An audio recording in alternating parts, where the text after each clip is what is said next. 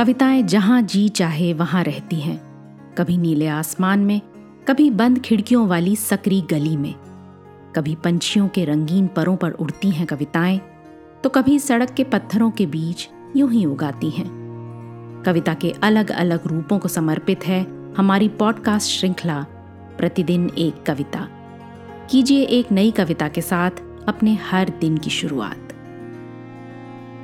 आज सुनिए सूर्य बालाजी की लिखी कविता, शक्कर सी याद, उन्हीं की आवाज़ में। शक्कर सी याद, धुली धुली शक्कर सी याद, तन मन में रच रही मिठास। आओ सब, बैठो मेरे पास, सुनो कहानी। न राजा, न रानी, न मोती, न माणी। बस एक अधफूटे जीने और उखड़े पलस्तर वाले घर की।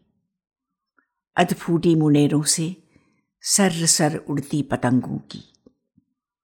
फर फर पतंगें, जैसे मेरी पचरंग चूनर। माँ ने रंगवाई, जतन से पहनाई। हल्दी, दूब, धान, पान, कुमकुम से भरी मांग। कैसी तो जगर मगर टोने टोटके और काजल के टीके से संवर। देख लो, तब से अब तक जस की तस। देहरी से पनघट और खेत खलिहान तक। मिठ पोलियों की लहलाती फ़सल। क्या कहते हो राहगीर कहाँ चलते हैं छुरे गणा से? कहाँ फूटते हैं बम? किस देश, किस नगर, किस डगर? वह न होगा हमारा घर, हमारा शहर।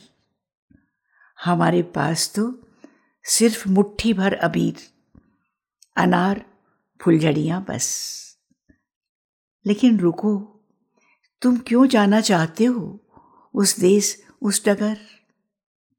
मेरी मानो, मत जाओ। रुक जाओ, यहीं हमारे घर। नहीं छोटा नहीं पड़ेगा ये, क्योंकि आज तक कभी पड़ा ही नहीं। कभी कोई उदास लौटा ही नहीं। ऐसा ये घर, ये नगर, ये दर। खाने पीने को भी इफरात है। मक्की, जही, गुड़, अचार लैया चना, दही, भात। अजीब देश है भैया यह। यहाँ खुशियाँ पतंगों की तरह दस बीस पैसों में खरीदी जाती हैं और छहरे आसमान में जी भर के उड़ाई जाती हैं।